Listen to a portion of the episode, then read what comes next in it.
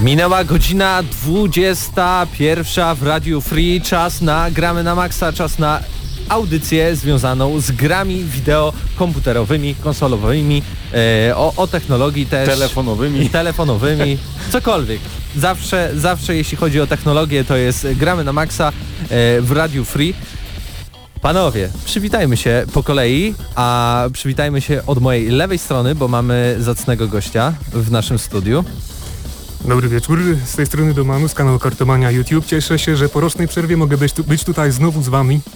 E, Domanu prowadzi kanał związany z FIFA 18 i nie bez przyczyny dzisiaj jest w naszym studiu, bo oczywiście będziemy e, robić recenzję FIFA 18 i razem e, w tej recenzji z Domanu będzie Krzysztof Lenarczyk, który też e, przez ostatnie dni, może, może tygodnie tak, ogrywał FIFA. ostatni tydzień i muszę przyznać, że spędziłem już około 30 godzin, a może nawet trochę więcej przy FIFA 18.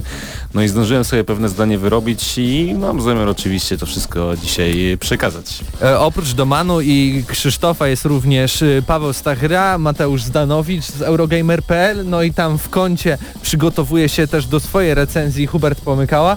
E, przed mikrofonem Mateusz Widut, ja się przywitam również. E, panowie, oprócz recenzji FIFA w dzisiejszym odcinku również recenzja WRC 7 i co ciekawe, również duet Domanu i Krzysiek e, tutaj przejmą stery i zrecenzują WRC. Ale powód jest prosty, bo tak naprawdę Domanu jest y, wielkim fanem y, gier rajdowych i też jakoś tak się zgadaliśmy mm, przy okazji Derta też wymienialiśmy wspólne zdanie, no i okazało się, że, że przy WRC jakaś taka y, wspólna więź też się nawiązała. Zaiskrzyło. Zaiskrzyło, no ale Za- za- tak się składa, że jeśli zaiskrzyło. chodzi o gry, ja mam pojęcie tylko o FIFA, Battlefieldzie, GTA i właśnie o grach rajdowych. Także jeśli mielibyśmy porozmawiać o czymś innym, no to byłoby u mnie słabo, ale o No ale WRC musisz z przyznać, przyjemnością. że w WRC spędziłeś bardzo dużo czasu. Wszystkie trasy już przejechane. Dobrze panowie i oprócz tych dwóch recenzji będzie również, i tutaj Zdenio mi pomoże, bo zna pełen tytuł, Pokken, Pokken Tournament, konkretnie wersja na Nintendo Switch. czyli DX. Tak DX, dokładnie To tak. Deluxe, jak De- woli. Deluxe, o Deluxe, no to teraz już wiem o co chodzi w tym tytule tak naprawdę e, i tutaj będzie e, Hubert Pąkała i nie wiem, chyba Krzysiu ty mu pomożesz w tej Chyba recenzji. tak, bo grałem, Tak się e, wydaje. grałem w tę grę trochę z Hubertem, grałem też kiedyś wcześniej na e, Nintendo Wii U, więc e, no dzisiaj pojawia się w większości materiałów, więc jeżeli jest jakiś mój fan na antenie, no to będzie dzisiaj na pewno I- zadowolony. Jak to niektórzy mówią, truskawka na torcie w audycji Gramy na Maxa będzie top 10 w historii Gramy na Maxa, a top 10 w, w tym tygodniu zawładną gry strategiczne. E, Znowu e, Paweł Stachyra przygotował kompletną listę e, w porozumieniu z nami. Tam znajdą się, no według nas oczywiście to jest subiektywna lista, naj, najlepsze gry jej ostatnich 11 lat, e, 11 lat, w których audycja Gramy na Maxa istnieje w eterze. Możesz zdradzić jeden z tytułów, tylko nie pierwszy. Zdradzę ten, którego nikt nie zna, a którego, który poznacie dzisiaj. Motorsport Manager. O właśnie, ja Więc to też będzie nigdy o, kontrowersyjna o lista. tej, o tej grze nie słyszałem, więc y, No nie mówcie, nie zapowiada się bardzo ciekawie. Tak więc może nie przedłużając, puszczę troszeczkę muzyki i przejdziemy do recenzji WRC 7.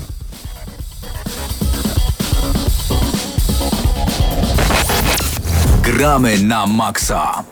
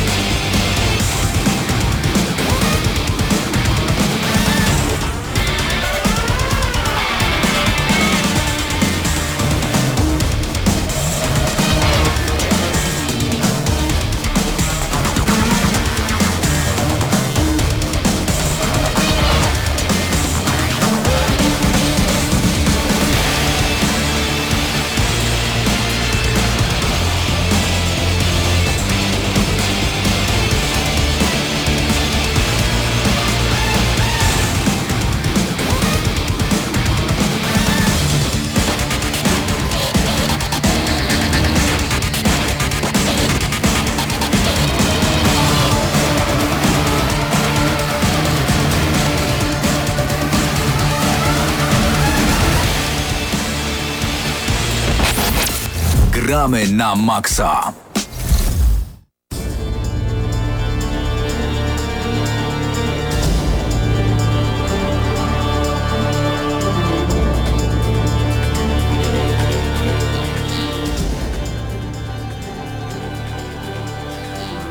Gramy na maksa czas na recenzję kolejnej gry rajdowej, a w zasadzie czy kolejnej, to trzeba od tego zacząć, bo w ostatnim czasie mm, do, do 2015 roku była trochę posłucha, jeżeli chodzi o gry rajdowe.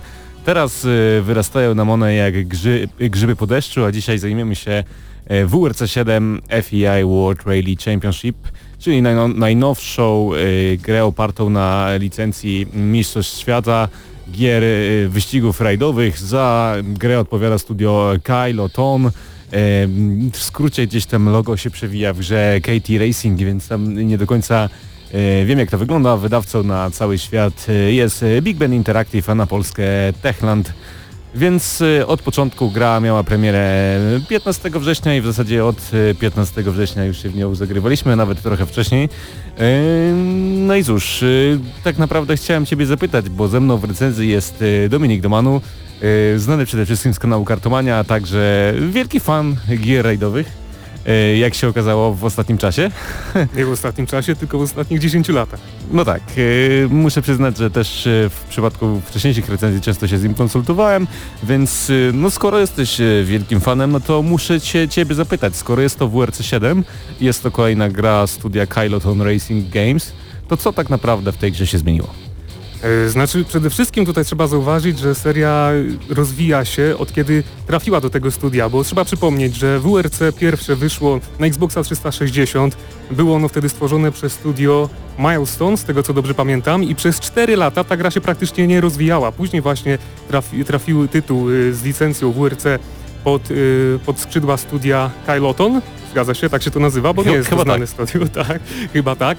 I trzeba zauważyć, że wtedy gra znacznie zaczęła się rozwijać, bo to pierwsze WRC 5, które wyszło ze studia Kyloton, no nie zostało jeszcze dobrze przyjęte, bo wiadomo, ta gra była tworzona pewnie gdzieś tam przez półtorej roku, ale kolejna część, którą oni wydali, WRC 6 była już o wiele lepiej przyjęta przez graczy, chociaż zawierała też wiele takich niedociągnięć, jak zbyt szerokie trasy i, i model jazdy, który nie zachwycał y, w porównaniu do konkurencyjnych do konkurencyjnych gier, a WRC 7 naprawdę się zmieniło. WRC 7 się zmieniło, ponieważ doszły mega odcinki specjalne, doszły wymagające odcinki, no i przede wszystkim model jazdy jest w końcu przyjemny i wciągający, ale też wymagający. Czy nie jest tak? E, oczywiście, że tak. Przede wszystkim ja zwróciłem uwagę na to, jak w odcinkach na różnych trasach, bo trzeba przyznać, że tych e, krajów jest e, bardzo dużo i też dużo więcej niż w Dercie 4, przez to trasy są różnorodne i ciekawe. W tym oczywiście pojawia się rajd polski podzielony na trzy odcinki. To we wszystkich tych rajdach rzuca się w oczy to, gdy jakby zmieniamy nawierzchnię, gdy z błota przyjeżdżamy na asfalt, czy z asfaltów y, shooter, czy w, y, śnieg, w lód i tak dalej. No to na mnie zrobiło ogromne wrażenie i muszę przyznać, że y, według mnie odzorowanie podłoża to był, w WRC 7 było najlepiej, najlepszym odzorowaniem ze wszystkich gier rajdowych, jakie grałem od bardzo dawna. I pamiętasz, że gdy tylko jakby przekazałem Ci grę do mm, Twojej opinii, to powiedziałem, że moim zdaniem to chyba najlepsza gra rajdowa, w jaką grałem. Pamiętam, ale ja wiem też, z czego to wynika. No przede wszystkim epickie odcinki WRC 7 naprawdę robią wrażenie, bo nawet w rajdzie Polski dostępna jest trasa, która mierzy niemalże 25 km. No to jest rarytas dla fanów gier rajdowych i co najważniejsze na tych długich trasach, tak jak wspomniałeś, zmienia się ta nawierzchnia, więc gracze, kiedy siądą pierwszy raz tytułem przez kilka minut i kilkanaście kilometrów, jadą załóżmy w rajdzie Monte Carlo po ubitym śniegu, po czym nagle wypadają z tego transu, ponieważ wjeżdżają na zupełnie inną nawierzchnię, na przykład oblodzony asfalt i tam trzeba się wczuć. Tak natychmiast tak czuć tą różnicę. Człowiek wypada z tego transu i musi się przystosować do nowych warunków. No to jest po prostu wciągające i to jest odwzorowanie realizmu w rajdach. No ale nie z samą jakby rozgrywką y, gra żyje, bo wydaje mi się, że też y, posiada wiele ciekawych trybów, między innymi rozbudowaną karierę, która na swój sposób trochę przypomina mi tezy gier F1, aczkolwiek y, mm, muszę przyznać, że nie spędziłem jakiejś ogromnej ilości czasu w tej karierze z jednego prostego powodu. Bardzo dużo y, graliśmy w tryb multiplayer, jest on tutaj rozbudowany. Niestety y, nie wygląda to, nie wygląda on jakoś na dość prosty sposób, po prostu trzeba stworzyć pokój, część graczy tam dołącza, wybiera ilość tras, wybiera odcinki i tak dalej, y, wybiera się też konkretny samochód no i, no i można się ścigać, y, odzorowanie każdego z gracza jest poprzez y, ducha, czyli jakby widzimy jak ktoś jedzie, ale nie możemy w niego uderzyć. No i mm, no było to ciekawe przeżycie, bo można było się mierzyć, jak, jak szybcy jesteśmy na danym odcinku, jak sobie radzimy z daną nawierzchnią i tak dalej. A dla mnie też to ciekawe było to, że mogłem sobie zagrać ze znajomymi w hot seat, co e, rzadko się zdarza ostatnio w grach, szczególnie w grach wyścigowych, że po prostu na jednej konsoli jedna osoba dostaje jedną półkę ekranu, druga osoba dostaje drugą półkę ekranu i mogliśmy się ścigać na jednym telewizorze, co było bardzo fajne. Mm, co mm, jeszcze warto zwrócić uwagę, mm, to oczywiście oprawa audiowizualna. No moim zdaniem WRC 7 wygląda zdecydowanie lepiej niż y, WRC 6 czy WRC 5. Nie wiem z czego to wynika. Wygląda to na lekki skok technologiczny, jeżeli chodzi o te studio.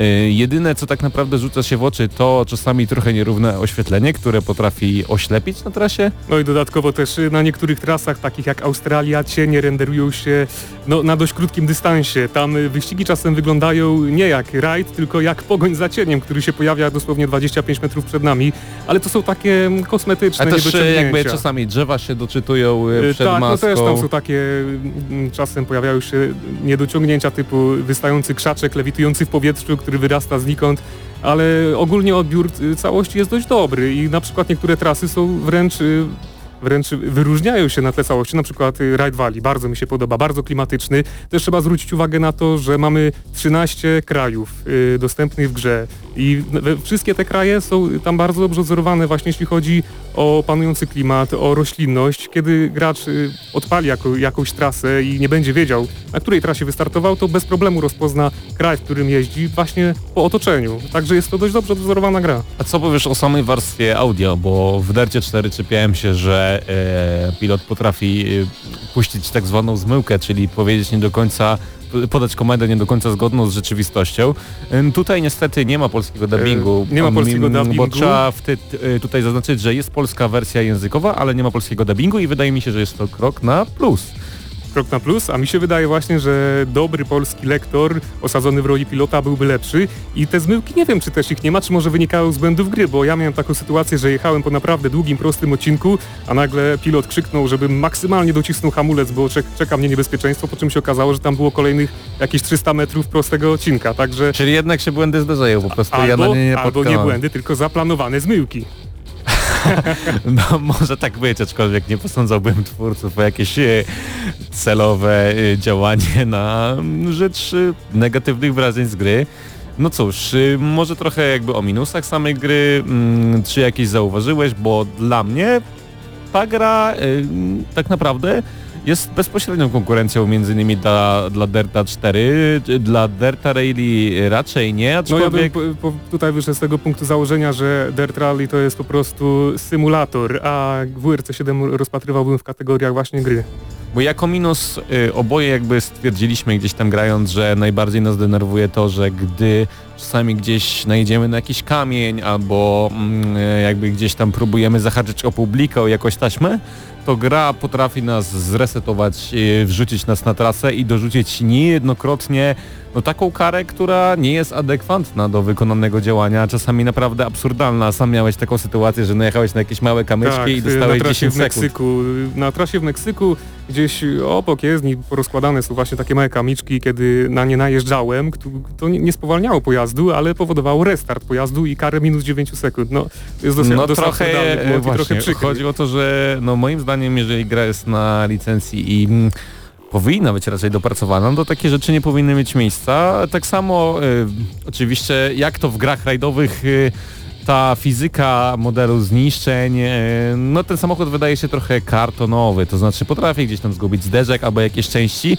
no ale jakichś wielkich zarysowań i tak dalej, no po nim nie widać i No ja uważam to też za jakiś tam minus, bo No wydaje mi się, minus. że brakuje trochę takiego realizmu, że gdzieś tam przedzwonimy w coś i nagle gdzieś No tam zdecydowanie widać wy- to, wystarczy, że się kasujemy. wystarczy cofnąć się w czasie do roku 2007 i zobaczyć grę y, Colin McRae Dirt. E, A tam przecież model zniszczeń już był bardzo rozbudowany. Natomiast tutaj przydzwonimy z prędkością 200 km na godzinę w drzewo i to I skutkuje odpadnięciem co najwyżej zderzaka i tam le- lekkim zarysowaniem maski. No to jest minus jak na grę, która została wydana w 2017 roku, bez wątpienia. Trochę może mało aut, y, bo wydaje mi się, że no y, w dyskusji gdzieś tam wynikało z tego, że brakuje nam y, klasycznych pojazdów. No zgadza się, zgadza, tylko dokładnie. te z, y, obecnie istniejące z kategorii WRC, WRC 2 i WRC Junior. I no gdzieś tam tych pojazdów, które wszyscy znamy i kochamy brakuje, przynajmniej mi, wydaje mi się, że tobie też. No tym bardziej, że mamy te epickie odcinki, bo te OS-y są naprawdę świetnie dopracowane i myślę, że większość graczy je bardzo polubi. Natomiast kiedy mamy tak świetne trasy, chcielibyśmy pojeździć tymi klasycznymi samochodami i mi na przykład bardzo brakuje takich klasyków jak Lancia Delta S4 z grupy B, jak Subaru Impreza, jak Citroen Mini Xara. Cooper stary, Tak, jak klasyczny. Citroen Xara, w którym Sebastian Loeb wielokrotnie sięga po Mistrzostwo Świata. No i tak jak mówisz, Mini Cooper, ten klasyczny Mini Cooper z lat 70. y, dla wielu kojarzony głównie właśnie chyba z rajdem Monte Carlo. Chciałoby się pojeździć na tych świetnych OS-ach tymi autami, no ale niestety ich nie ma. Chociaż no też trzeba zrozumieć, to jest gra oparta na licencji WRC. A tak jak wspomniałeś, y, w tym obszarze ona jest w pełni odwzorowana. Mamy wszystkie załogi WRC, mamy wszystkie załogi WRC2, mamy załogi juniorów, W tym polską załogę. w tym polską załogę oczywiście. Do tego mamy wszy- wszystkie trasy, które są wzięte pod uwagę y, w kalendarz na sezon 2017 WRC. No to e, reasumując, minusy wymieniliśmy, gdzieś tam plusy po drodze. Za epickie OS, jak sam e, to określiłeś, za e, świetny model jazdy, ciekawe trasy. Mm, Myślę, że dla mnie grafikę, szczególnie na konkretnych odcinkach takich jak Walia czy Szwecja, za, mm, za to, że przede wszystkim dało się grać na padzie, bo to też jest czasami problem w grach rajdowych. Ode mnie plus, minusy wymieniliśmy. Ja się pokuszę nawet o ósemkę. Em, powiem Ci, że jest to kusząca propozycja, bo tak jak sobie teraz pomyślę o aktualnych grach rajdowych, to tak naprawdę dla świeżego gracza WRC 7 chyba będzie przyje bardziej przyjemnym tytułem niż nawet Dirt 4. Czyli co? Zgadzasz, Czyli się, zgadzasz się na ósemkę? Zgadzam się na ósemkę. Ósemka, odgramy na maksa dla WRC7. Dziękujemy wydawnictwu Techland za dostarczenie gry do recenzji.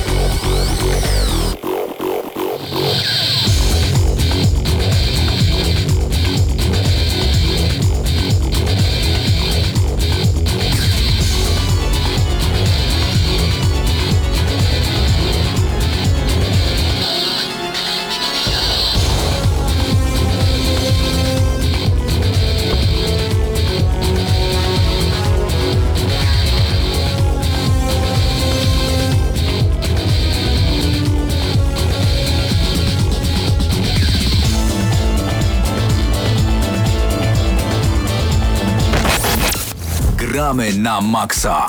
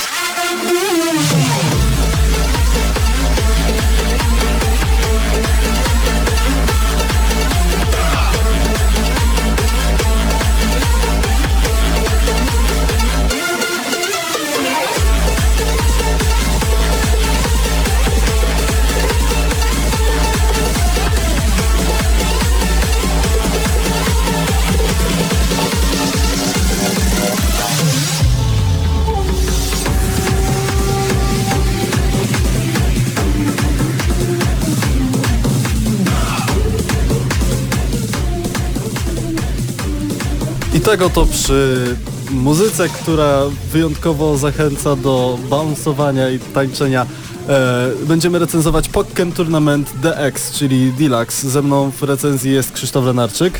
Tak jest i muszę przyznać, że od razu z góry mam małe déjà vu, bo kiedyś już ten tytuł na antenie gramy na Maxa recenzowałem. Recenzowałeś wersję na Nintendo Wii U. Tak, to jest gra, która wychodziła już trzy razy. Najpierw była na, e, no, na automatach w Japonii. Później była na Wii U, a teraz wychodzi jako wersja kompletna, czyli ze wszystkimi DLC, no i nową zawartością na Nintendo Switch. I powiem Ci Krzysztofie, że nie- wiem czy widziałeś zwiastuny y, Pokken Tournament DX. Widziałeś jakiś zwiastun? Nie. Jest taki zwiastun na przykład All You Need to Know About e, Pokken Tournament DX, nie? I tam I jest informacja pokazali?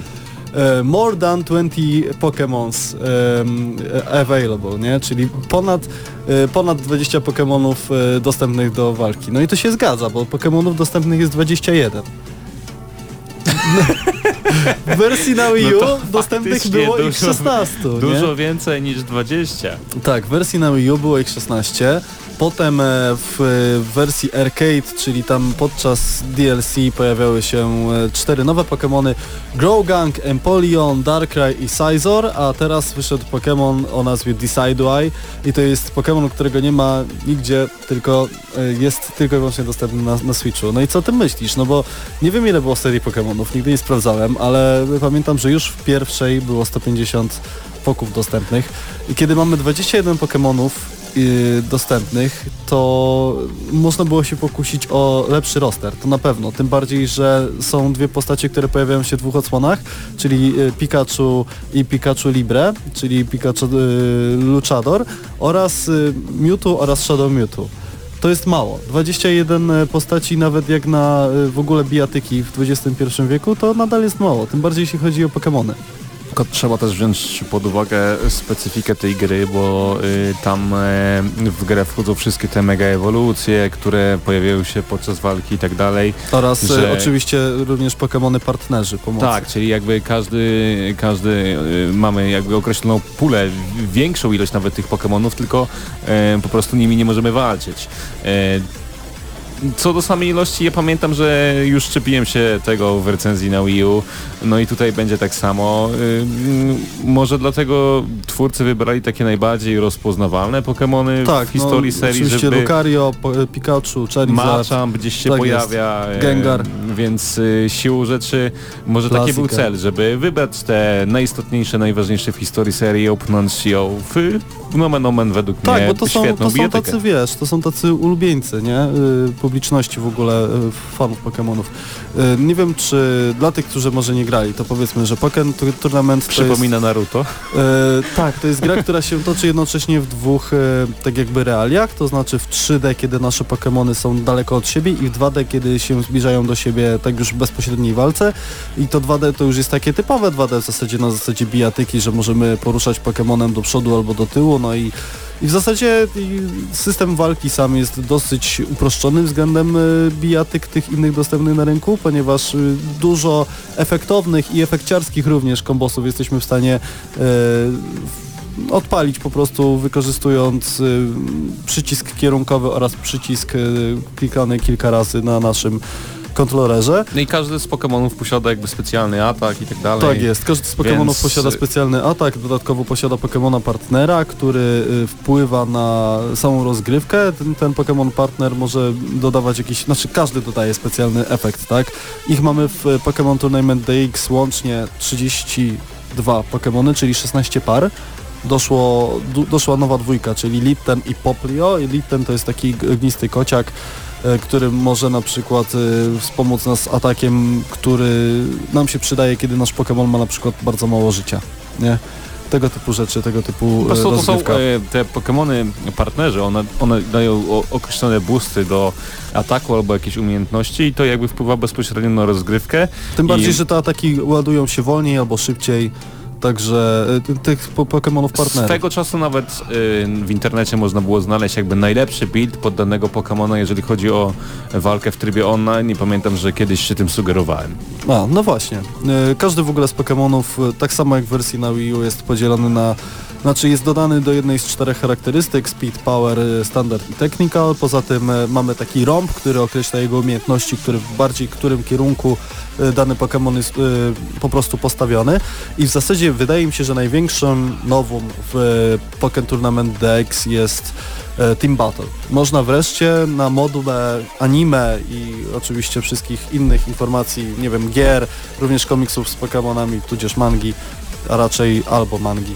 E, możemy wykorzystywać e, Pokemony w e, drużynach trzy, składających się z trzech po prostu stworzeń, z trzech Pokemonów i walczyć 3 na 3 i to jest ciekawa sprawa, bo wiadomo, że już walki tak zwane tag w dwójkach, trójkach, nawet w szóstkach jak to było w Tekenie, no bo przypominam, że Tekken to jest e, taki jakby protoplasta Pokkena w pewnym sensie, no bo Pokken to jest gra, która jest stworzona przez Bandai Namco, e, tak? No nawet tytuł to sugeruje, przynajmniej tak, mi się wydaje, Pokken, Pokken można się trochę zasugerować, aczkolwiek no w rozgrywce, czy ja wiem, w W rozgrywce samej już nie do końca, to jest jednak zupełnie inny system walki. E, Oparty na systemie kamień, papier i nożyce. Da, w dużej mierze jak najbardziej. Zgadzam się. I po, w ogóle bym powiedział, że Pokkenowi bardzo blisko, jeśli chodzi o, o grafikę i efekty graficzne i w ogóle wszystkie te przemiany i tak dalej, bardziej w kierunku Dragon Balla, a, aniżeli y, Tekkena chociażby. Tam jest mnóstwo jakichś wybuchów, kolorowych ferii, bar. O, ja Dragon Balla, trochę Naruto, nawet jeżeli chodzi o sam, sam ten styl bijatyki, więc y, no, gdzieś tam y, ta gra jest inspirowana, jak ja to nazywam, trochę innymi tytułami, ale muszę przyznać, że wychodzi jej to na dobre i y, też y, na Nintendo Switch działa bardzo dobrze, tak? No właśnie to jest inna sprawa, niekoniecznie. Nie działa bardzo dobrze? Gra wyświetla się tylko w 720p i jeśli chodzi o rozgrywkę w- wspólnie, bo można grać w ogóle na jednym Switchu we dwie osoby. Wystarczą nam Joy-Cony, więc Joy-Con, e, tak jak nie wiem, w przypadku ARMS to nie ma sensu, żeby grać na dwóch Joy-Conach w ARMS, a w Pokkena da się grać w zupełności bezproblemowo na dwóch Joy-Conach, więc Pokken w wersji przenośnej to jest bardzo duży plus dla tej produkcji. Natomiast 720 klatek, szczególnie, e, 720p, przepraszam, szczególnie na dużym telewizorze przy grze, Czy która... także w trybie tym stacjonarnym? Także w trybie stacjonarnym. E, Przy bez jakiegoś tam rozbudowanego anti-aliasingu praktycznie z zerowym, to jest e, rażący widok. Niestety rażący widok, który jest widoczny szczególnie biorąc pod uwagę na przykład cienie. To jest tak jakbyś sobie ustawił cienie na low w jakiejś strzelaninie internetowej. Ale przyznam Ci szczerze, że mm, nie zwróciłem jakiejś wielkiej uwagi na to. Może dlatego, że pierwotnie grałem w tę grę na Wii U, więc y, siłą rzeczy y, no, ta grafika na Nintendo Switch wydawała mi się ładniejsza, y, więc y, pamiętam też, że zarówno na Wii U też y, było ucinanie klatek kosztem jakby ucinanie wydajności, ucinanie rozdzielczości w na większej ilości klatek, żeby jakoś tam to lepiej działało. I tutaj oczywiście też to ma miejsce, no ale mimo y, twoich y, wad, które wymieniłeś, to tak jak mówię, ja jakichś większych ym, niedoskonałości nie zauważyłem. I też ten to- styl rysowany tego y, Pokena jakoś tak bardzo nie sprawia, że widzisz te wszystkie mankamenty graficzne, które oczywiście w tej grze są. Zgadza się, ja się zgadzam w 100%. Y, Warto dodać, że można grać we dwie osoby przy jednej konsoli na dwa różnorakie sposoby. Jeden to jest klasyczny split screen, czyli podzielony ekran i wtedy mamy 30 klatek i mamy również 60 klatek w sytuacji, kiedy wybierzemy e, rozgrywkę na jednym ekranie. To znaczy musimy po prostu pogodzić się z faktem z tym, że jeden Pokémon będzie bliżej nas, a drugi będzie dalej na ekranie, ale wtedy mamy 60 klatek, a to jest właśnie ta, ta liczba klatek, która jest wymagana w bijatykach, której chcemy po prostu od bijatyk. Do tego możliwość e, przerabiania sobie własnego tak zwanego rostera, a raczej po prostu miejsca w grze dla wielu graczy. To znaczy w sieci możemy sobie wybrać region, czyli na przykład jeśli chcemy grać z samymi Europejczykami nie ma z tym problemu. Możemy wybrać po, nasze umiejętności, czy gramy z początkującym, czy z zaawansowanym, czy średnio zaawansowanym, czy gramy na poważnie, czy dla zabawy. To jest bardzo fajna sytuacja, bo nie musimy od razu trafiać na jakiegoś nie wiem, maniaka, który będzie nas skatował i odbijamy się automatycznie od multiplayera. Yy, I jeszcze dodam w sumie na sam koniec, że Pokken to jest trudna gra do zrecenzowania ponownie, ponieważ nowości w To nich wszystko jest... zostało opowiedziane już tak naprawdę. Tak, poproszę Cię jeszcze chwilę o to, żebyś Ty coś powiedział, bo ja muszę napić się wody koniecznie. E, Pokken to jest taka gra, że jeżeli brakuje wam bijatyk na Nintendo Switch i jesteście fanami Pokémonów, to musicie sobie ją sprawić. Dla samej jakby miodności tej gry, tego, że ta gra jest przyjemna w odbiorze, jest łatwa do zagrania, ale trudna do wymasterowania, a to jest duża zaleta e, wszelkich e, tego typu gier. I w zasadzie y, wydaje mi się, że mm, to jak łatwo w nią wejść sprawia, że e, może nawet tutaj dochodzić do e, pojedynków międzypokoleniowych. E, To zdecydowanie. tak było nawet w moim przypadku, gdzie ja w Pokena grałem e, pierwotnie ze swoimi nawet rodzicami, bo oni też bardzo lubią Pokemony. E, I wersja na Nintendo Switch umożliwia też to, że możemy sobie tę świetną, prostą i i prostą, zarazem skomplikowaną, przyjemną bijatykę zabrać razem ze sobą i jakby e, grać w terenie.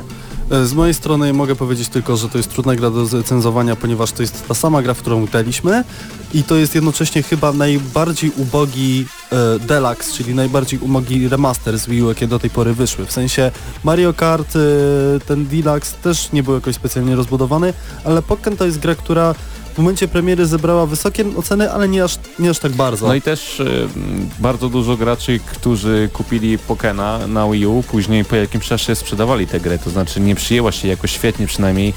nie była e, takim hitem, jak się spodziewano, że będzie. Tak. I myślę, że tak samo jest w tym przypadku na Nintendo Switch.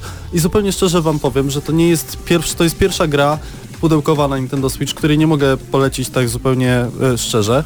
To jest gra, którą, do której mogę zachęcić, która jest warta sprawdzenia, przekonania się, czy to jest w ogóle dla was. Natomiast wcale się nie zdziwię, jeśli to nie jest produkcja dla was. E, Znam osoby, które od Pokena się odbiły i zupełnie to rozumiem. Także ode mnie taka siódemeczka i to naciągana, ponieważ na przykład do tej pory bardzo boli mnie wygląd menusów, bardzo boli mnie wygląd Typowo trenerów. japoński styl. Typowo japoński styl taki rysowany. Nie wiem, ja przywykłem do tego, że Nintendo robi gry, które są wypieszczone od początku do końca. To nie jest gra Nintendo. I y, to jest gra po prostu wydana na Nintendo. To myślę, że jeśli chodzi o same bijatyki, Dragon Ball y, Xenoverse 2 będzie miał premierę bodajże za tydzień, także y, poczekajmy po prostu. Chyba zgadzasz się na siódemkę? E, tak, zgadzam się na siódemkę i też e, zupełnie zgodzę się z tym, że wydaje mi się, że gier, które wychodzą wielokrotnie na różne platformy też nie do końca powinno oceniać się jakoś tam tak surowo, czy tak dogłębnie, e, tak jak robi się to za pierwszym razem. Dokładnie. Jeszcze dziękujemy Conquest Entertainment za dostarczenie nam kopii do recenzji. No i sprawdzajcie Pokena.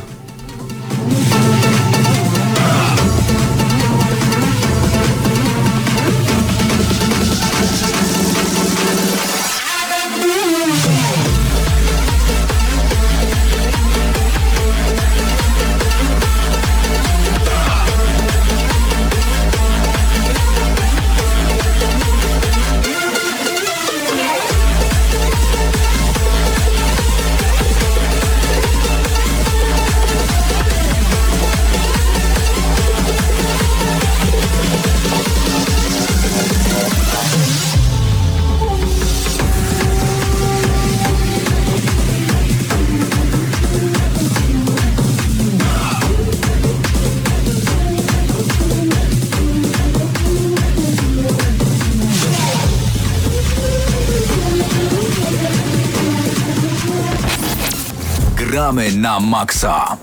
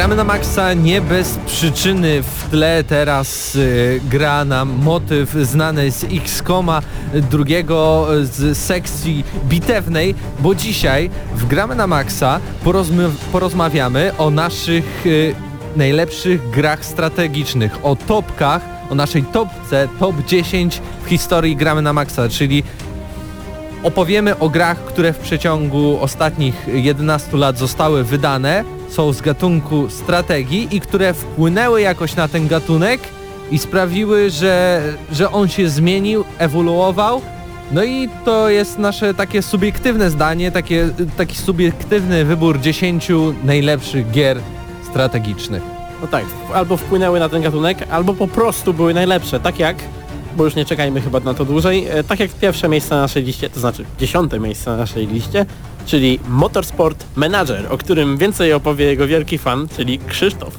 Czy nie wiem, czy wielki fan, aczkolwiek spędziłem około 120 godzin y, przy Motorsport Managerze i to jest taka gra, gdzie y, zajmujemy się w pełni zespołem Formuły 1, czyli zarządzamy nim, rekrutujemy kierowców, wpływamy na rozwój bolidu i tak dalej i w swojej budowie przypomina on trochę e, Football Managera, ale jest to bardzo dopracowana gra, świetna, do której można wgrać e, sporą ilość modów. Za studio odpowiada, za grę odpowiada studio e, PlaySport e, Games.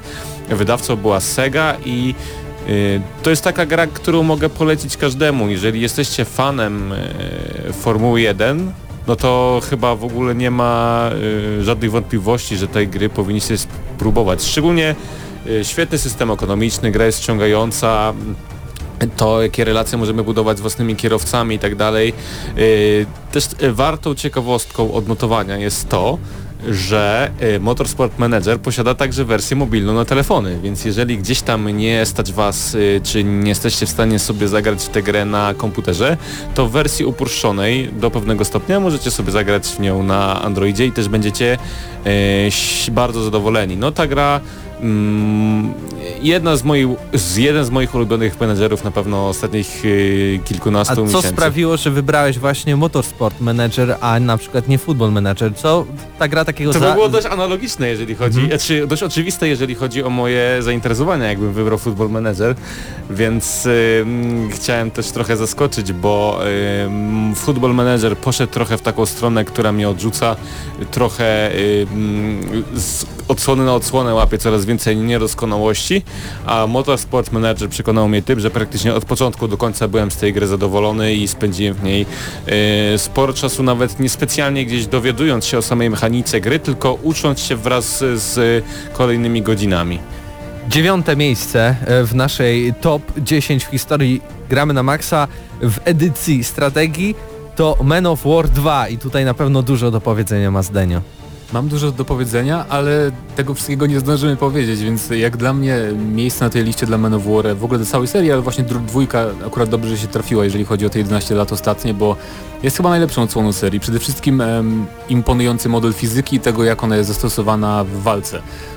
Myśleliśmy też nad Company of Heroes, czy nie umieścić tego na liście właśnie zamiast Men of War, bo też druga wojna i też e, doskonały RTS tak naprawdę. Tylko, że w trochę tych inny. klimatach, tak, ale trochę inny i właśnie dlatego Men of War ma tu przewagę, bo jest jednak bardziej taktyczny, jest bardziej wymagający i właśnie ten innowacyjny jak na swoje czasy powiedziałbym. Bo może dziś już nie robi takiego wrażenia, ale właśnie ten model fizyki, że możemy, czy nawet musimy bardzo dokładnie dobierać kąt strzału na przykład z jakichś pojazdów, czy z wyrzuceń rakiet i tak dalej, i tak dalej. I zbudowana wokół tego właśnie systemu fizyki jest cała nasza taktyka, całe podejście w każdym starciu. Co więcej, gra ma rewelacyjny edytor, który tak naprawdę przedłużył jej żywot i to dzisiaj e, ma bardzo, bardzo aktywną społeczność moderską, skupion, skupioną wokół tego edytora. E, Nie ma dzisiaj już znaczenia, że gra oryginalnie przedstawiała II wojnę światową, bo w tym momencie widziałem... e, Gwiezdne wojny. Gwiezdne Wojny to Wierzchołek Góry Lodowej możemy zagrać jako e, Straż Graniczna broniąca muru e, amerykańsko-meksykańskiego, więc e, naprawdę możliwości mamy duże. A tak jak wspomniałeś, system fizyki, ale też e, to, że ta gra stawiała naprawdę bardzo duże wyzwanie, bo przy ograniczonych zasobach musieliśmy sobie poradzić e, z e, całą y, długą, wieloetapową bitwą za każdym razem, kiedy zaczynaliśmy misję, tak? Bo te misje były wieloetapowe. Zająć tutaj y, najpierw jakieś okopy, później trzeba było przeorganizować się, lecieć dalej. Trzeba było pilnować, żeby każda jednostka miała amunicję, bo każda pojedyncza jednostka na polu walki miała swój własny ekwipunek, więc no jest to na pewno bardzo zaawansowany pod tym względem y, RTS. Siódme miejsce przypadło dla gry dosyć troszeczkę kontrowersyjnej, A nawet ósme. a nawet ósme, tak, tak, tak, przepraszam, e, ósme, ponieważ y, Cities Skyline, a, a więc taki trochę bardziej symulator można powiedzieć, City ale na builder. pewno y, dużo tutaj jest ze strategii. To znaczy to nie jest moim zdaniem kontrowersyjne, bo jednak to jest, jest strategia, podgatunek właśnie city buildery tak zwane. Moim zdaniem to jest e, najlepsze SimCity, jakie kiedykolwiek wyszło, bo Zdecydowanie. Szczególnie jeżeli porównamy, e, jeżeli w ogóle lubi, lubiliście kiedyś SimCity, to, to możecie brać w ciemno. Tylko też warto powiedzieć, e, żebyście nie pomy- pomylili Cities Skylines e, z grą Cities XL, która jest już okropna i to, to nie jest to samo. Ale w każdym razie, no jeżeli sobie wyobrażacie grę, w której budujecie własne miasto i zarządzacie różnymi systemami tego miasta i tak dalej, to Cities Skyline jest, naj, jest najbardziej doskonałą grą, moim zdaniem, z tego gatunku. I też e, Paweł wspominał o modach do menu War 2, tutaj też dzięki modyfikacjom, które bardzo ma- łatwo można zainstalować ze Steama, możecie wprowadzać nowe budynki, nowe po prostu e, środki transportu, jest pełno tego. A do- przede wszystkim nowe skrzyżowania, bo City Skyline premierowo było y, oczywiście żartobliwie określane symulate, symulatorem regulowania korku. Tak, ale teraz to już jest naprawione ulicznego. nawet, bo to już ta gra ma chyba 3 czy 4 lata, więc Tak, dlatego jak najbardziej warto ją polecić. To na pewno gra, w którą warto zagrać, kiedy nie wiemy w co zagrać. Ja, ja zawsze City Skylines mam na swoim komputerze zainstalowane i zawsze kiedy myślę, a może to nie, a może to nie, włączę City Skyline 8 godzin, 7 godzin, mnie nie ma i, i skończę tą partyjkę taką, że rozbuduję klasycznie miasto praktycznie do samego końca, no i wtedy jestem dumny i mogę przejść do następnego miejsca, czyli do miejsca siódmego, czyli do Stellaris.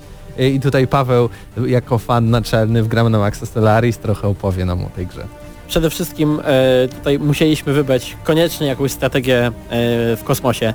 Homeworld się nie załapał, nie ma co. chociaż remaster niedawno wyszedł, ja nawet chciałem, ale Myśleliśmy o tym, ale staraliśmy się masterów e, nie dawać. Natomiast no tutaj mieliśmy kilka takich strategii, mieliśmy Sins of the Solar Empire, Empires na przykład, ale e, Stellaris gra sprzed dwóch lat, zdaje się. Ona ciągle, ciągle jest sprzed rozwijana. roku, w ubiegłym roku. Przed roku, tak. Gra Paradoksu, ona łączy w sobie jednocześnie taką typową kosmiczną strategię, takie 4x, e, z rozgrywką w czasie rzeczywistym, przypominającą bardzo mocno te tytuły inne Paradoksu, czyli e, na przykład Europę Universalis, a więc zarządzamy całym naszym imperium, mamy wpływ e, na, takie, na takie rzeczy jak e, polityka imigracyjna, jak to, jak rozwijamy nasz gatunek, spotykamy naprawdę różnorodną gamę kosmitów. Inspiracje, jeżeli chodzi o scenariusze i to, co spotykamy w kosmosie, brane są naprawdę z każdego możliwego źródła science fiction, bo mamy tutaj coś dla fanów Gwiezdnych Wojen, coś dla fanów Star Treka, coś dla fanów Warhammera. Ta strategia no, pozwala nam pierwszy raz naprawdę tak, e, w takim stopniu wpływać na to, jak wygląda nasze imperium w kosmosie. I grał w nią też zresztą Krzysio i myślę, że coś powie. Powiem tylko tyle, że grałem w bardzo dużą ilość gier e, dziejących się w kosmosie, czy Endless Space, czy chociażby Master of Orion ostatnio. E, To mimo wszystko przy Stellaris spędziłem najwięcej czasu, przede wszystkim przez nieskrępowaną ilość możliwości e, stworzenia tej rasy i kształtowania jej, e, bycia ksenofobicznym, nie ksenofobicznym i tak Ten sznyt wszystkich Grand Strategies od Paradoxu na, na Stellaris spowodował to, że jest to gra wyśmienita i godna polecenia, e, szczególnie też, że e, no, ta gra się w ogóle nie starzeje i prawdopodobnie się nie zestarzeje bardzo szybko. Świetna rozgrywka, świetna strategia. Mm, Co więcej dodać? Yy, Przy każdej grze praktycznie możemy dodać taki plusik, że są do niej mody, do Stellaris oczywiście też są, więc Chyba y, w ogóle gatunek będzie. strategii ma coś takiego, że jest najbardziej takim y, Modowalny. modowalny. mocno Ja na przykład z dobre słowo. w Stellaris bardzo lubiłem grać dalekami z Doktora Who. Polecam. Szóste miejsce, a więc też i tytuł, który ma szóstkę w tytule. Cywilizacja 6. Panowie. To chyba ja o tym opowiem, bo no wydaje mi się, że to jest chyba ze wszystkich tutaj wymienionych gier moja ulubiona e, seria, także ulubiona część. Dlaczego w ogóle Cywilizacja 6, a nie 5? Dlatego, że Cywilizacja 5 na premierę była grą bardzo okrojoną, e, była krytykowana, a Cywilizacja 6 oprócz tego, że zawierała praktycznie większość elementów, które wyszły w dodatkach do Cywilizacji 5, zniosła e, wiele ele ele elementów charakterystycznych dla cywilizacji na wyższy level, co sprawiło, że naprawdę grało się świetnie. Już premierowo ta gra, poza oczywistymi problemami z balansem, no bo to musi się zdarzyć, gdy mamy wiele różnych tych cywilizacji i każda z nich ma odpowiednie umiejętności. Yy, no gra była wyśmienita od samego początku, świetnie zoptymalizowana, yy, ciekawie zaprojektowana, ładna grafika, yy, też pierwszy raz w historii cywilizacji mgła wojny, która sprawiała, że nie widzieliśmy wszystkiego na mapie świata, mimo tego, że świat mieliśmy odkryty tak jakby, czyli zwiedziliśmy to miejsce, ale jeżeli nie mieliśmy tam ambasady, czy nie wysyłaliśmy swojego kupca albo handlarza, to nie wiedzieliśmy co tam się dzieje. No i muszę przyznać, że y, Cywilizacja 6 za to mm, jaka była premierowo, jak się rozwija i y, jakie cywilizacje do niej dochodzą, czyli jakie nacje, między innymi Polska czy Australia, którą też y, nomen omen gra się świetnie. Czekam na jakiś większy dodatek. Ciekawy jestem, jakie jeszcze mechaniki do tej świetnej gry można dodać. To ja tylko dodam a propos Cywilizacji 6, że to jest... Y, czwórka się nie zmieściła na naszej liście, bo nie pasowała, jeżeli chodzi o rok wydania, ale e, szóstka jest zdecydowanie lepsza od piątki, oferuje bardzo dużo zawartości właśnie bez żadnych dodatków nawet i przede wszystkim e, twórcy przygotowali takie ciekawe urozmaicenie, jak rozbudowywanie miast było o wiele bardziej angażujące, mi się wydaje w szóstce Bo trzeba budować częściach. dzielnice, Tak, a dzielnice nie miast jakby były- budynki w mieście. I też były ciekawsze, wydaje mi się, y, sposoby na wygraną, bo w poprzednich cywilizacjach jednak opłacało się głównie stawiać na podbój militarny, a tutaj nie miałem takiego wrażenia, tylko były też te inne opcje kulturowe i religijne, na przykład rozprzestrzenianie naszej religii na całym świecie i to mi się też w szóstce podobało. E, Numer 5 na naszej liście to gra azjatycka, bym powiedział, Fire Emblem Awakening i tutaj mamy takiego eksperta od takich gier, czyli Zdeniu. Nie wiem, czy jestem ekspertem, bo nawet w tej serii nie jestem weteranem serii, ale aczkolwiek e, Fire Emblem Awakening em, wyszło tylko na 3DS-a, jakby się ktoś zastanawiał, więc polecam, bo to jest jedna z wielu świetnych gier na tę konsolkę. Em, To jest e, bardzo taka, powiedziałbym, prosta, nieskomplikowana e, strategia, jeżeli chodzi o same podstawowe założenia, ponieważ jest to strategia turowa no i mm, bity, jakby pole bitwy podzielone na kwadraciki, po których poruszają, się nasze jednostki. Jest bardzo też proste założenie, że na przykład miecze biją łuki, tam e, e, włócznie są lepsze przeciwko mieczom i tak dalej, i tak dalej, więc jest to taki no, dosyć prosty system ale biorąc pod uwagę to, e, co się dzieje na polu bitwy, jakie mamy dodatkowe zdolności, jakie mamy poziomy postaci itd., itd., z tego prostego systemu walki robi się coś tak naprawdę, co potrafi, jedna bitwa nam potrafi zabrać nawet godzinę z życia i nawet tego nie zauważamy. To jest bardzo taki właśnie moim zdaniem dobry balans pomiędzy dużym poziomem skomplikowania niektórych gier, może nie poziomem skomplikowania naszego wymaganego taktycznego podejścia, tak powiem, i właśnie tą taką pozorną prostotą, tak to chyba można nazwać. To jest dobra strategia też dla początkujących, którzy nie lubią, wydaje mi się, takich strategii em, taktycznych.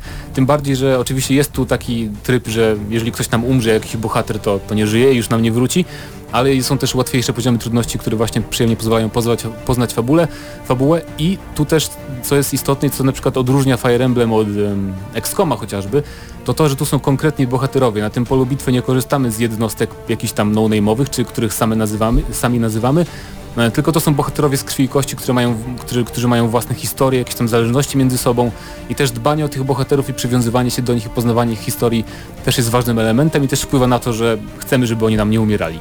Wspomniałeś o XCOMie, a co ciekawe, na czwartym miejscu y, nasza chyba razem z Pawłem, ale założę się i dla całej redakcji, jedna z najbardziej chyba ulubionych gier poniekąd strategicznych, czyli XCOM 2.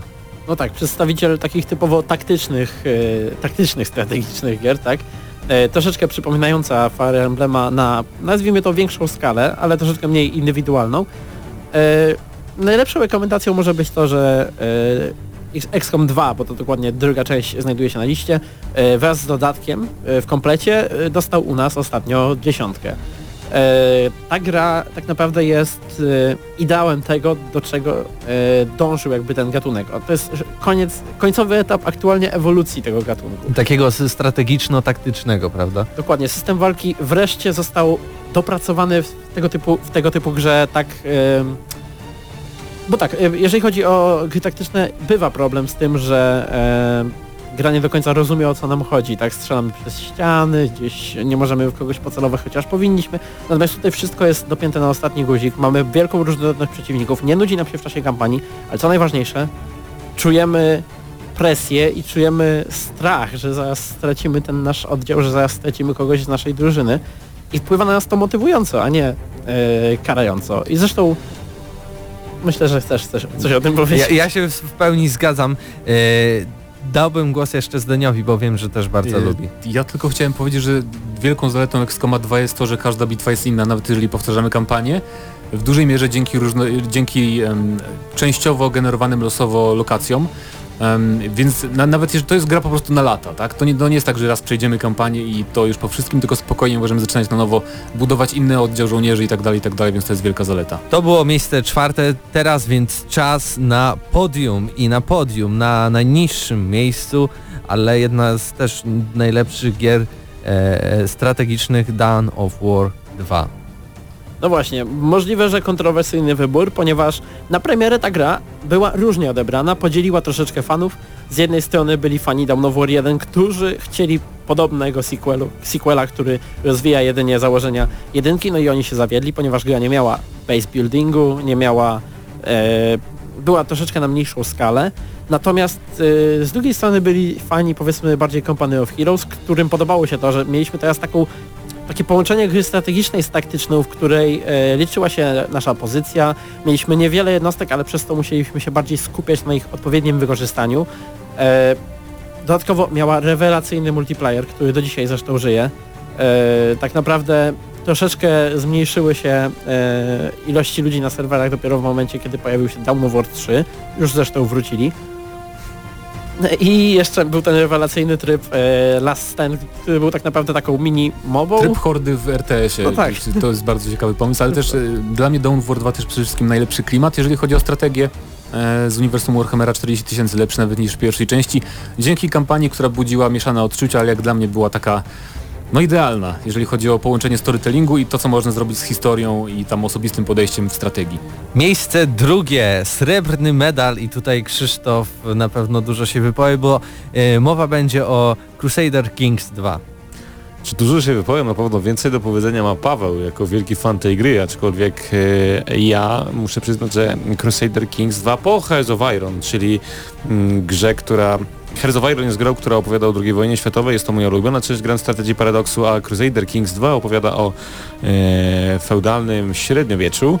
I muszę przyznać, że to jest ten tytuł, przy którym naprawdę można spędzić wiele, wiele godzin z dwóch powodów, że to jest połączenie mm, Grand Strategy Paradoksu, czyli wszystkich tych elementów, które, które te gry posiadają, czyli e, mapa świata, prawdziwa prowincje, podbój i tak dalej, z klasyczną grą RPG, bo wcielamy się w władcę feudalnego, możemy zacząć jakby od, od bycia jakimś wielkim władcą, a możemy zacząć od y, bycia jakimś y, zupełnie małym i wspinać się po tej drabinie do bycia wiel wielkim królem, czy też cesarzem ostatecznie.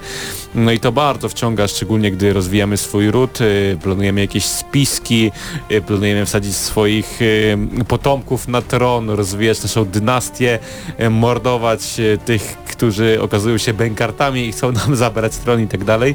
E, Gra ma bardzo dużą ilość, e, zresztą jak wszystkie gry Paradoksu, to będzie się tutaj przewijać, ale ma ilość eventów, w których podejmujemy decyzje, które mają bezpośredni wpływ na rozgrywkę i no muszę przyznać, że też e, warto do zaznaczenia w przypadku Crusader Kings, e, Crusader Kings 2 jest to, że gra posiada bardzo dużą ilość dodatków, które kosztują e, sporą ilość pieniędzy, gotówki, a aczkolwiek każdy z tych większych dodatków wnosi coś ciekawego do rozgrywki i wpływa bezpośrednio na grę między innymi Plaga.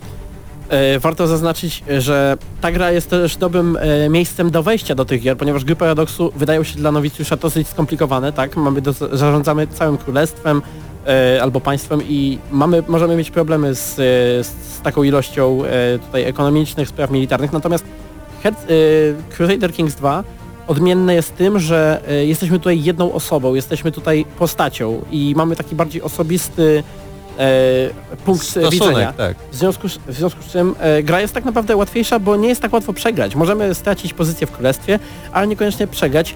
I ta gra dla fanów e, pewnego serialu, ona tak naprawdę łączy wielką strategię z Grą o Tron. Nomen omen, jeżeli chodzi o ten serial, to jest mod bezpośrednio Niespodzianka. odzory, odwzorowujący to, co się tam dzieje i trzeba, i trzeba przyznać, że to jest najlepsze odzorowanie Strategii. najlepsze odzorowanie gry o Tron, jakie kiedykolwiek wyszło. Panowie, panowie, numer jeden, jeśli myśli się strategię, to ja bym pomyślał Total War. I gdzie jest Total War? No jest na pierwszym miejscu. No jest, no i jakiego Medieval tutaj wybrać? 2. Mamy, mamy... No, to, No ja już zdradziłem, no ale no No tak, wiadomo. bo mieliśmy tak naprawdę pole do manewru też nie jakieś wielkie, bo mogliśmy Shoguna 2 dać albo Warhammera, natomiast, Albo Napoleona. natomiast Medieval 2 jest tutaj z pewnego prostego względu. To jest ostatnia gra na tym starym silniku, który dosyć dobrze rozumiało jeszcze studio Creative Assembly. Jeszcze nie było wpływów Segi, które czasami e, jednak psuły troszeczkę te gry. No i powstała tak naprawdę jedna z najbardziej przyjemnych i takich komfortowych do grania, naprawdę przyjemnych na takie zimowe e, wieczory, kiedy pijemy sobie ciepłe mleczko. E, e, symulacji średniowiecza. Ta gra po pozwalała nam e, wcielić się w dowolne państwo w, e, we wczes no, w późnym średniowieczu w Europie, z kilku tam obecnych, tak? I bez żadnego zastanawiania się, bo tam nie było ba bardzo skomplikowanych relacji politycznych ani ekonomicznych, bez żadnego zastanawiania się pozwalał nam rozegrać wielkie e, bitwy z udziałem kilku tysięcy żołnierzy i podbić całą resztę Europy, następnie jeszcze Azteków i czekać na dodatki.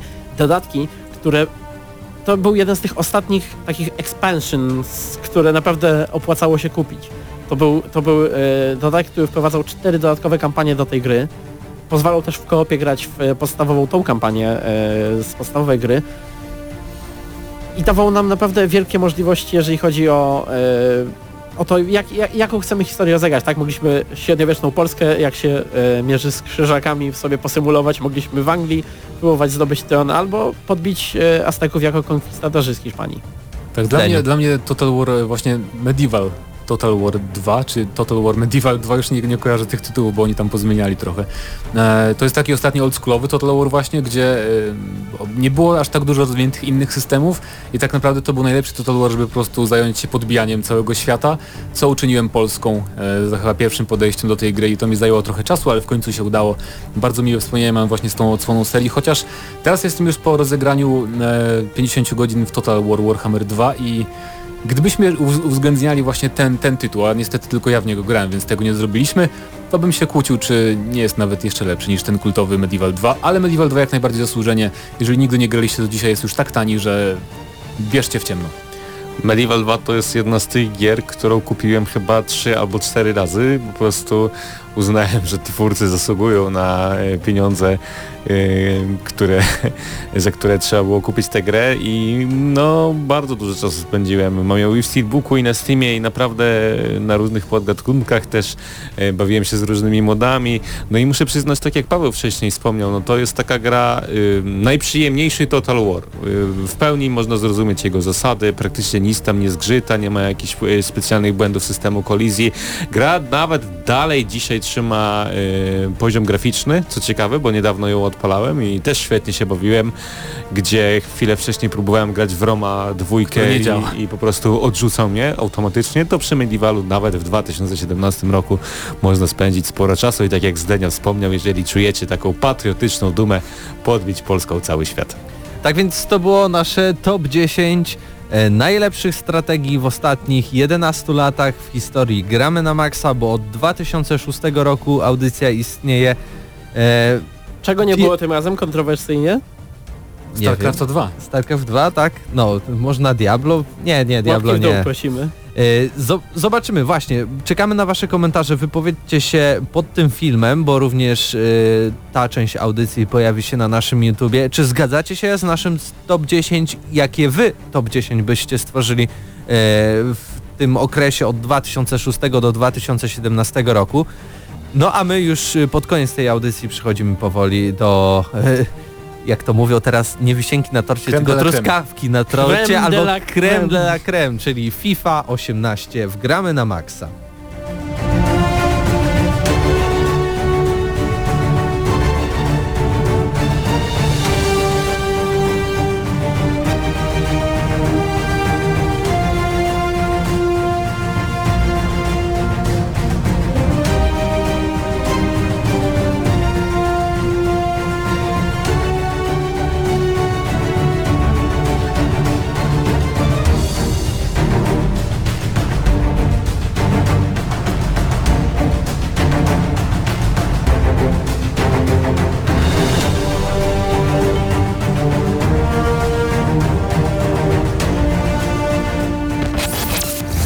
Gramy na maksa.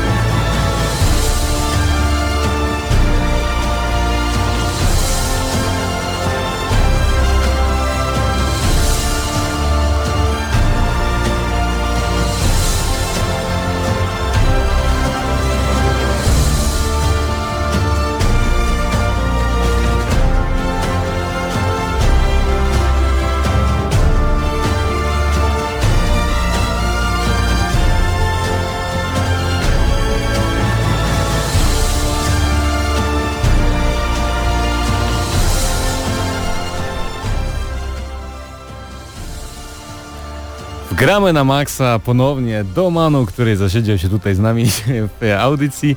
No i czekał na tą recenzję, czekał, żeby razem ze mną, czyli z Krzysztofem Narczykiem w końcu zrecenzować FIFA 18. No i zaczynamy. FIFA 18 to dla mnie ciężki temat. Ym, Chciałbym zacząć od tego, że gra premierę będzie miała 29 września, a za nami już wiele godzin gry. Za mną około 30 godzin, nawet z hakiem. Za Domano może nawet trochę więcej. Za bo- myślę, że nawet około 50 będzie, bo już się nagrałem od maja. no właśnie, grał praktycznie we wszystkie możliwe buildy po kolei, jakie tylko wychodziły. No i cóż, yy, trzeba by pomału ocenić tę grę. Trzeba by zacząć od nowości, mm, marketingowych nowości, które pojawiły się, czyli m.in.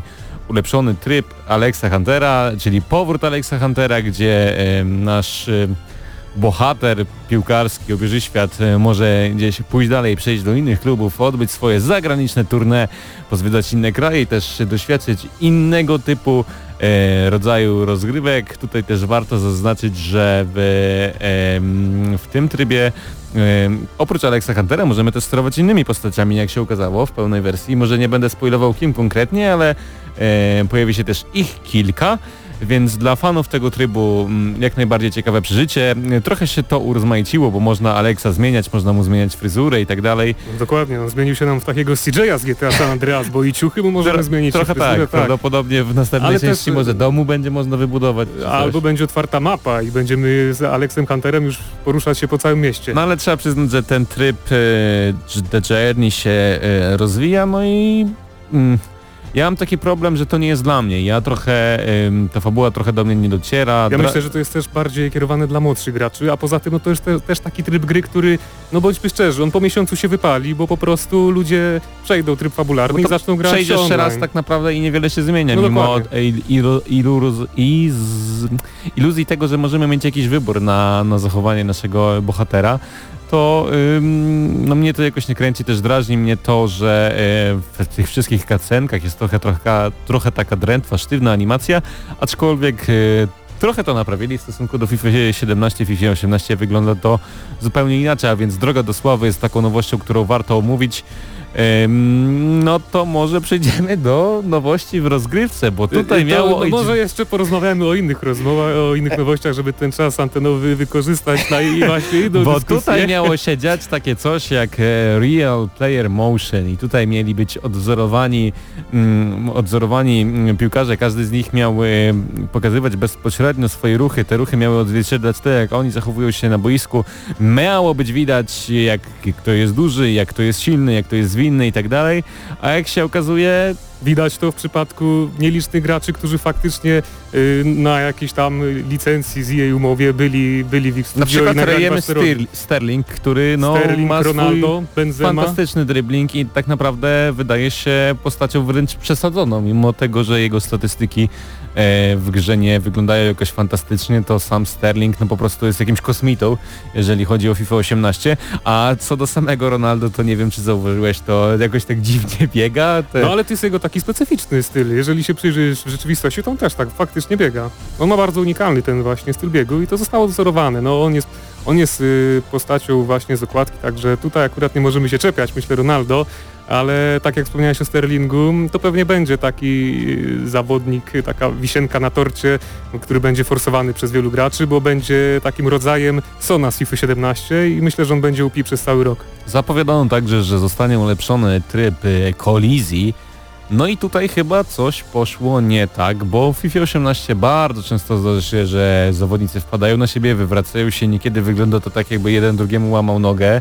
Duża ilość goli y, wygląda w taki sposób, że mm, piłka po prostu gdzieś y, mm, wydaje się, że błędnie y, analizuje te kolizje, te piłki potrafią się odbijać od nogi, od bramkarza na kilka metrów, gdzie napastnik y, drużyny przeciwnej potrafi do takiej piłki dotrzeć i, i zdobyć bramkę. No i z czego to wynika? Bo z tego co wiem, ty grałeś w wersję gry, gdzie takich problemów nie było. No zgadza się. Kiedy grałem w Monachium, to było 24 maja w pierwszą wersję beta, jaka została chyba dopuszczona do jakiegoś obiegu poza studiem EA, to właśnie byłem zachwycony tymi pojedynkami, tymi starciami fizycznymi, bo tam to wyglądało no rewelacyjnie. Nie było żadnych błędów, nie było takich akcji, że piłkarze przewracają się o własne nogi albo zderzają się w jakiś dziwny sposób, co też nie skutkowało jakimiś rzutami karnymi tak naprawdę z rękawa, a tutaj już y, w tej wersji na Early Access zupełnie inna gra. Tak jak powiedziałeś, te starcia fizyczne, one wyglądają troszeczkę jak FIFA 17. A nawet gorzej, niekiedy wydaje mi się, że dochodzi do absurdalnych sytuacji, gdzie Romelu Lukaku, który no, wydaje się jednym z najsilniejszych w ogóle piłkarzy e, jacy są, potrafi być przepchnięty przez zawodnika typu Raheem Sterling, który jest bardzo szybki, a w zasadzie nie ma żadnych warunków fizycznych, które by umożliwiały mu wygranie takiego pojedynku. No i jest to irytujące, bo ym, wiele elementów potrafi FIFA irytować, jak losowość i tak dalej, no ale gdy kupujemy albo gramy sobie specjalnie danym klubem, gdzie charakterystyką naszego zawodnika jest to, że jest silny i tak dalej, wysoki, to oczekujemy tego, że on się będzie przepychał, a w FIFA 18 no jakoś tego brakuje. No niby tak, ale ja myślę, że to jeszcze się troszeczkę przetrze i jednak Lukaku będzie użytecznym piłkarzem, bo dla mnie on jest cały czas rewelacyjny i owszem ma tam jakieś mniejsze czy większe wpadki, ale ogólny odbiór jest taki, że to jest dobry zawodnik. Także no, ja bym tutaj bardziej się przyczepił, jeśli mamy się czepiać faktycznie, gry obrony. Gry w obronie, nowego systemu gry w obronie i zachowania piłkarzy w defensywie, bo moim zdaniem to jest y, największy problem obecnie FIFA 18.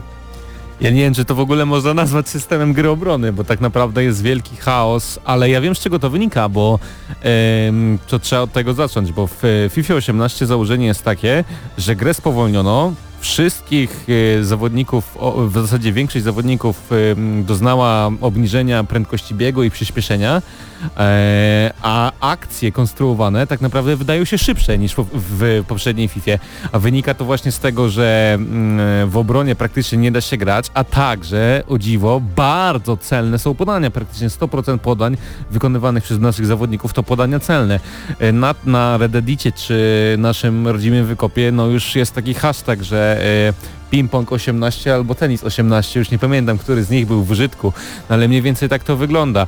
E, Gra obrony, mm, no nie wiem, prawdopodobnie trzeba się do niej przyzwyczaić. No ja już po 30 godzinach trochę ją kumam, aczkolwiek e, najbardziej denerwuje mnie to, że w e, FIFA 18 od gracza, który działa w ofensywie, wymaga się, nie wymaga się praktycznie nic. No można strzelić gola z każdej sytuacji, co też jest plusem, ale w defensywie to trzeba być jakimś mistrzem świata, żeby nie stracić tej bramki. No i przewaga e, ofensywy nad defensywą jest zbyt duża, ta obrona jest e, za trudna e, i jej idąc w tamtym roku w tak jakby pomoc w kontrolowanie obrony przez sztuczną inteligencję, nie wiem czy poszła dobrze, że drastycznie obcięła to w 18. A, znaczy, no też tak, z, z tego co mówisz, no to mm, właśnie często zdarzają się też w FIFA 18 hokejowe wyniki, bo jest ta 9, przewaga 6, ataku nad, 15, 14. nad defensywą, dokładnie. No takie, Jeżeli gracie online. no takie 4, 4 do 4, to myślę, że jak się zagra 3 mecze, no to jest bardzo duże prawdopodobieństwo, że któryś z nich się takim wynikiem skończy, czyż nie? No właśnie i pytanie, czy jest to plus, czy jest to minus, bo y, FIFA 18 próbuje być grą dla każdego, próbuje zadowolić m, graczy niedzielnych, którzy bardzo dużo czasu potrafią spędzać przy karierze, która jest fenomenalna i to od razu zaznaczę, że to co dodano do kariery to jest coś, przy czym warto się na chwilę No i tutaj zatrzymać. też warto powiedzieć, że gra na bota się poprawiła. Tak, właśnie. Poprawili rozgrywkę na komputer, poprawili sztuczną inteligencję, dodali cutscenki do trybu kariery. Ta kariera działa płynnie, zmieniono system transferów. Super, świetnie. To jest gra, ma być gra dla każdego. Z, próbowano zadowolić pro graczy, e, utrudniając e, granie w obronie, i moim zdaniem sprawiając, że bramkarze bronią dużo gorzej niż w poprzednich częściach, żeby te bramki wpadały, a nie żeby to, czy bramkarz jest dobry czy zły decydowało o wyniku. I z drugiej strony dano bardzo dużo możliwości ataku, co sam kiedyś powiedziałeś, że FIFA jest fanowa, cokolwiek to znaczy. To znaczy próbuje, ma na celu sprawić przyjemność. No tak, no ale też zobacz jak teraz konstruuje się te akcje i jakie bramki można strzelać, bo w FIFA 17 to naprawdę wszystkie te gole, które strzelaliśmy były jednolite, a teraz ja po pierwszych trzech meczach już pełnej wersji strzeliłem Skorpiona po podaniu Raboną, dwie przewrotki i dwa woleje z przedpola karnego również po podaniu Raboną. Po prostu no, tych ekwilibrystycznych bramek pada więcej i to pokazuje, że ta gra kładzie teraz znowu nacisk na taką prawdziwą zabawę. I też łatwiej się kiwa piłkarzami w ataku, kiedy gra się online, skoro właśnie ta defensywa jest taka, no... Czyli wracamy, wracamy do, do mojej tezy, którą postawiłem wcześniej, że e, od gracza w ofensywie nie wymaga się praktycznie nic, bo akcję można stworzyć z niczego w moment, a od gracza grającego w grze obronnej no wymaga się naprawdę wiele. I no nie wiem, czy to tak do końca powinno być. Mam nadzieję, że to trochę się zmieni. To bo- zależy od podejścia graczy, bo jeżeli ktoś będzie chciał grać dla czystej rozgrywki, no to myślę, że tę rozgry tę rozgrywkę tutaj taką dostanie, ale jeżeli na przykład ty będziesz chciał pograć Food Champions na tym silniku gry i zmarnujesz 10 godzin w weekend, żeby, żeby stracić tę 6 elitę, bramek i wygrać 9-6 w No jednym właśnie. meczu, to nie wiem, to czy chyba będę nie się będziesz taki dobrze. zadowolony. Ja myślę, że ja będę się lepiej bawić przy tej FIFA niż ty. E, I właśnie, no i tutaj jest taki problem z ocenieniem tej gry, bo ym, w Sifu 17 mieliśmy tak, że oceniliśmy ją bardzo pozytywnie. Pierwsza łatka popremierowa sprawiła, że odbiór drastycznie się zmienił. Z FIFA 18 mam tak, że ona mnie odrzuca. Pierwszy raz mam tak w ogóle, że nie chcę wracać do tej gry. Naprawdę. Ja jestem ogromnym fanem Dominico Tymfie, ocierałem się nawet o Top 100 Food Champions i no to jest dziwne dla mnie, że ja nie mam ochoty jakoś bardzo w tę FIFA grać. Nie do końca rozumiem z czego to wynika, no, ale na pewno jest dla mnie ona frustrująca, jest ym, bardzo losowa, te systemy kolizji to wszystko no, wpływa na mój odbiór negatywnie, dlatego że jestem graczem nastawionym na grę online, granie z innym zawodnikiem i tak dalej. Natomiast dla gracza, który chce grać z komputerem, sobie grać karierę, a statystycznie większość graczy w FIFA to są ludzie, którzy grają karierę. Tak, to jest też ciekawe, że nie Ultimate Team, tylko kariera. No właśnie, no to to jest chyba gra dla nich. Eee, może jeszcze na koniec, y, bo tak pomału przyszedłem do tych wniosków, bo tak patrzę na zegarek, czas nas goni, ale chciałbym jeszcze powiedzieć może o lekkich zmianach w Ultimate Team, jako że ty jesteś y, no, z kanału Kartomania, no to może trochę więcej nam opowiedz, co tutaj się podziało w Ultimate. No przede wszystkim doda- dodano nowy tryb, tryb gry Squad Battles, gdzie gramy na bota. No i Na akurat, bota na komputer, jeżeli komputer. słuchacze, którzy nas słuchają, tego nie rozumieją. no akurat ty jesteś wielkim fanem tego trybu gry, bo z tego co wiem, to już chyba dzisiaj kilka godzin przy nim spędziłeś. Nie, bo... no tak, dzisiaj w zasadzie po 12 I nocy. liczysz, I liczysz na dobre nagrody. No to był tryb, z którego się trochę wyśmiewano, no bo co to, co to za nowość? No gra na komputer, no to przecież coś takiego było dawno, ale okazało się, że są tam całkiem niezłe nagrody. Jeśli się codziennie rozegra kilka meczów Od- e, i się je wygra, to Eee, kilka, to znaczy cztery albo pięć dziennie, Albo zależy pięć czy jest dziennie. specjalne wyzwanie czy nie. i tak przez tydzień. Wtedy można zdobyć całkiem niezłe nagrody. Tak jest. Jakieś 40 tysięcy monet i wielka Tak, paczka. nawet 100 tysięcy, gdy jesteście najlepsi na świecie. Także okazuje się, że Squad Battles y, na razie cieszy się wielkim zainteresowaniem, tym bardziej, że przy tej obronie ludzie chyba boją się troszeczkę wychodzić Ale na też multi. w połączeniu z tym, że gra na komputer jest bardzo, bardzo przyjemna. No poza tym ikony. Dokładnie, no tego, tego jeszcze nie wymieniłeś na starcie nowości. No ikony, czyli przedtem legendy trafiały w końcu na wszystkie platformy, także dla graczy na PlayStation, a na PlayStation gra większość, no jest to zdecydowanie nowość, bo w końcu mają oni okazję zagrać nie tylko tymi legendami, które były w przeszłości na Xboxie najlepszymi, bo nie wszystkie legendy zostały ikonami, no, e, ikonami ale dodatkowo pojawiły się też takie gwiazdy jak Ronaldinho, jak Henry, jak Maradona. E, Ronaldinho, co ciekawe, jest najdroższą kartą w trybie Ultimate Team na ten Póki moment. co, ale zobaczymy, to się pewnie jeszcze zmieni. Em, czy coś więcej chciałbyś dodać na temat Ultimate'a? A na Jest temat Ultimate'a nie, ale myślę, że zwróciłeś ważną y, uwagę właśnie na, na łatkę, że łatka w ostatnich latach wiele zmienia. I tak właśnie wczoraj sobie myślałem o tych łatkach i doszedłem do wniosku, że pierwsza łatka, a przynajmniej ta październikowa, która zawsze wychodzi po premierze, zaczęła sporo zmieniać w samym gameplayu gdzieś tak od FIFA 10, to był 2009 rok. Od tamtej pory wyszła ona 8 razy Dwa razy... Czy, y, to trzeba też na chwilę ci przerwę, bo wiem, że tą łatką jest tak, że dużo wpływ ma na nią społeczność. Jeżeli społeczność naciska na dane Dokładnie. zmiany, to jej się jakby słucha i wprowadza pewne mechaniki. I do tej pory było tak, że ta łatka gdzieś od FIFA 11 do FIFA 14 nie zmieniała zbyt wiele w gameplayu, ale dwa razy w FIFA 10 i FIFA 15 jednak tę rozgrywkę poprawiła, zwłaszcza grę bramkarzy i, i utrudniła nieco strzały z dystansu, bo w dziesiątce przed pierwszą łatką można było zdobyć cztery bramki z 50 metrów w meczu. To zostało poprawione. E, No ale jednocześnie ta łatka dwa razy nieco nam zniszczyła rozgrywkę i myślę, że tak było w FIFA 16 i twoim zdaniem w 17. No także póki co, tak patrząc statystycznie, mamy jakieś 25% szans na to, że pierwsza łatka zniszczy 18, 25% szans na to, że ją poprawi i jakieś... Jeżeli chodzi o rozgrywkę. tak, i bo 50% jeżeli szans chodzi na to, o to, że ją... kariera jest fantastyczna, to myślę, nic się nie zmieni. To Nie, i łatka nie, nie, może jedynie popsuć lub naprawić e, tryby online, które moim zdaniem na ten moment, uwaga, są niegrywalne. Dziękuję.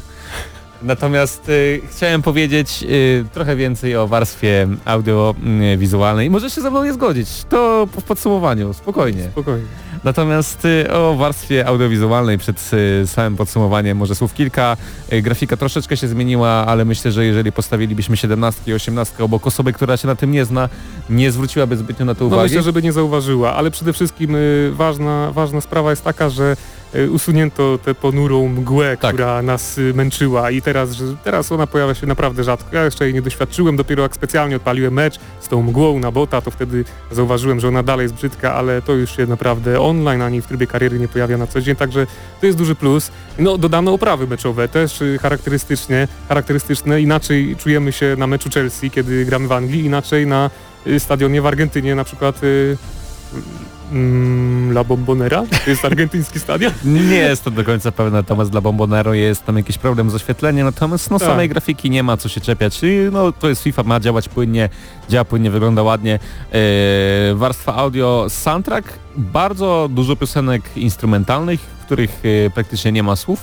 E, co też warto zanotować, pojawiło się sporo dziwnych kwestii, jeżeli chodzi o polski komentarz i no trochę się z tego śmieję, ale polscy komentatorzy potrafią przyciągać nazwiska w taki sposób jak Zaha. To wygląda tak, że oni czytają nazwiska przez kilka sekund i jest to, no sami słuchacze, naprawdę to brzmi tak jak to powiedziałem. Jak to powiedziałem, dokładnie tak to brzmi w grze. Dlaczego ktoś, kto rejestrował te wokale na to wpadł? Dla mnie jest to minus, bo w ogóle wytrąca on z imersji i sprawia, że drapiemy się po głowie. E, więc e, angielski komentarz oczywiście dalej jest wybitny, z polskim jest coś nie tak. No i te przyciąganie ewidentnie mi się nie podobało. Ja się na temat komentarza nie wypowiem, bo ja już dawno doszedłem do wniosku, że po co, po co ryzykować yy, z polskim komentarzem, od razu odpalam angielski, ponieważ jest po prostu bardziej rozbudowany. Tak, y, bo w polskim komentarzu jest po prostu często cisza. No i poza tym praktycznie nic się nie zmieniło, no tylko te przyciągane nazwiska, które no potrafią irytować i to chciałem zaznaczyć jako minus. No i pomału y, czas na podsumowanie, pomału, no właściwie 15 minut już gadamy o FIFA 18, więc y, zbliżamy się do podsumowania. Mm, Może ty Dominiku zaczniesz? Em, ale ja wiem, że ty zanegujesz wszystko, co powiem, to wolę, żeby było odwrotnie. Niekoniecznie. no dobrze, mogę zacząć jak chcesz. A potem ja powiem kropkę na D.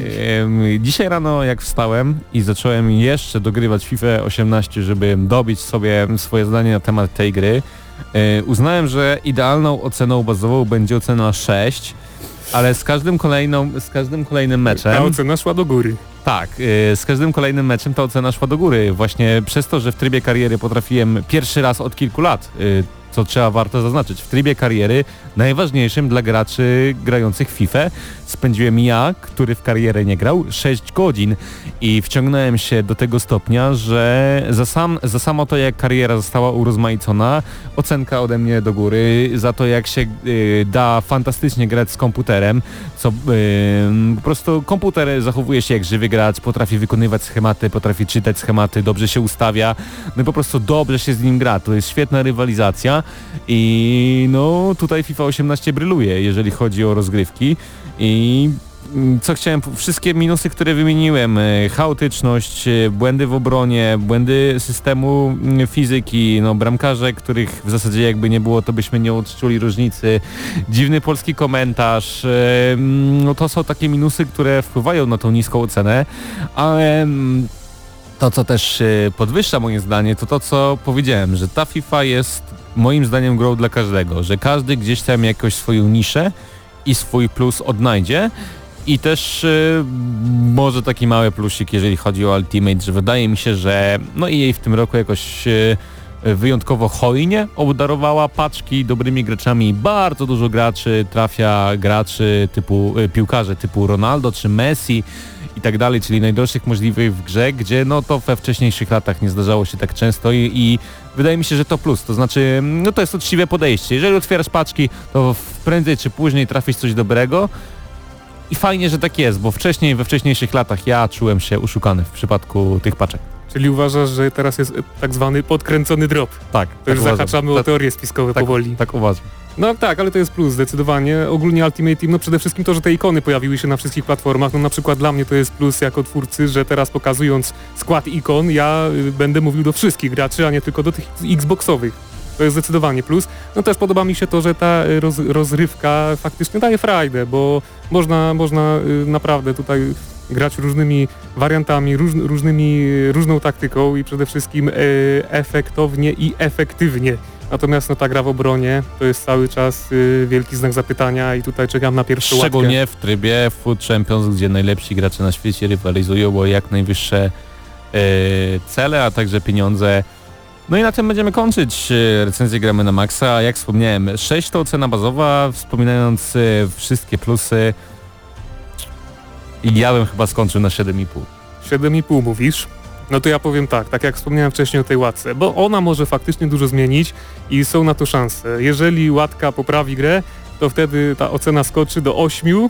A może nawet więcej. A może nawet Bo się więcej. okaże, że z... Ja, ja myślę, że gdyby gra w obronie funkcjonowała tak jak w FIFA 14 albo 15, to tutaj ta ocena mogłaby z miejsca wyglądać mniej więcej na jakieś 8,5.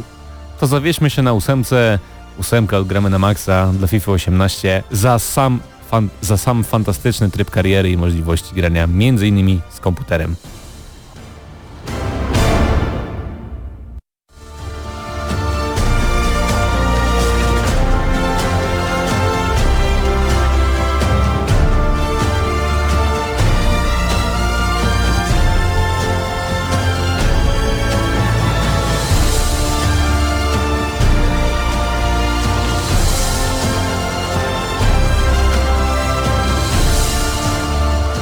No i to była audycja Gramy na Maxa o grach wideo, o grach komputerowych, o grach konsolowych. Dzisiaj naprawdę dużo, dużo się działo. Chyba już kolejny tydzień, w którym przeciągamy tę audycję o jakieś 15, 20 czy nawet 10 minut, więc chyba będziemy musieli pomyśleć o tym, żeby zmienić to z audycji godzinnej na półtora godzinną. Przypominam, za tydzień w sobotę 7 października zapraszamy na 11 urodziny Gramy na Maxa do Padbaru o godzinie 20. Tam cała ekipa Gramy na Maxowa się pojawi. Pojawią się zapewne też osoby, które kiedyś były w Gramy na Maxa, ale teraz już nie są. Ale mogą też przyjść, przyjść osoby, które chciałyby być w naszej redakcji, chciałyby nam pomóc y, w audycji, w rozwijaniu tej całej inicjatywy lubelskiej o grach wideo. Y, bo na pewno przyda nam się jakaś pomoc. Tak więc to był kolejny 500 któryś tam odcinek audycji Gramy na Maxa. E, Razem y, z wami byli Mateusz Zdanowicz z Eurogamer.pl, Krzysztof Lenarczyk, Hubert Pomykała, y, Paweł Stachyra, nasz gość specjalny do Manu z Kartomanii, a także przed mikrofonem do was mówił Mateusz Widut. Y, Słyszymy się za tydzień. Cześć!